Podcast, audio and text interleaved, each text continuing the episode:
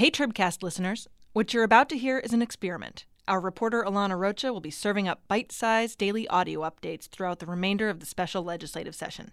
These are a precursor to the Trib showing up everywhere from Amazon Alexa to your favorite podcast app. Take a listen and send us your feedback at tribcast at texastribune.org. I'm Alana Rocha for the Texas Tribune. No woman who chooses to bear life in Texas should ever do so in exchange for her own.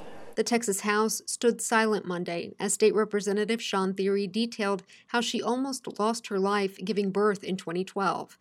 The Houston Democrat included her account as part of House Bill 11, one of a handful of bills aimed at extending the state's task force on maternal mortality and morbidity. Politics got in the way of passing the measure at the end of this spring's regular legislative session. Thierry said as a result, she wrote Governor Greg Abbott a letter asking that he include the issue in this summer's special session.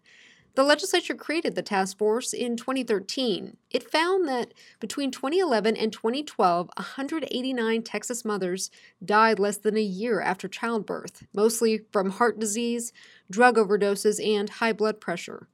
Also on Monday, House lawmakers considered bills addressing mail in ballot fraud, pardons and paroles, and school finance. But across the rotunda, the spectators outnumbered the senators. The upper chamber has moved much faster than the House, passing bills dealing with 18 of the 20 issues on Abbott's special session agenda.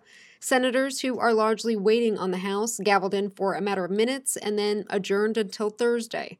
Tuesday marks the halfway point of the 30 day special session. Stay up on the happenings under the dome at texastribune.org. I'm Alana Rocha in Austin.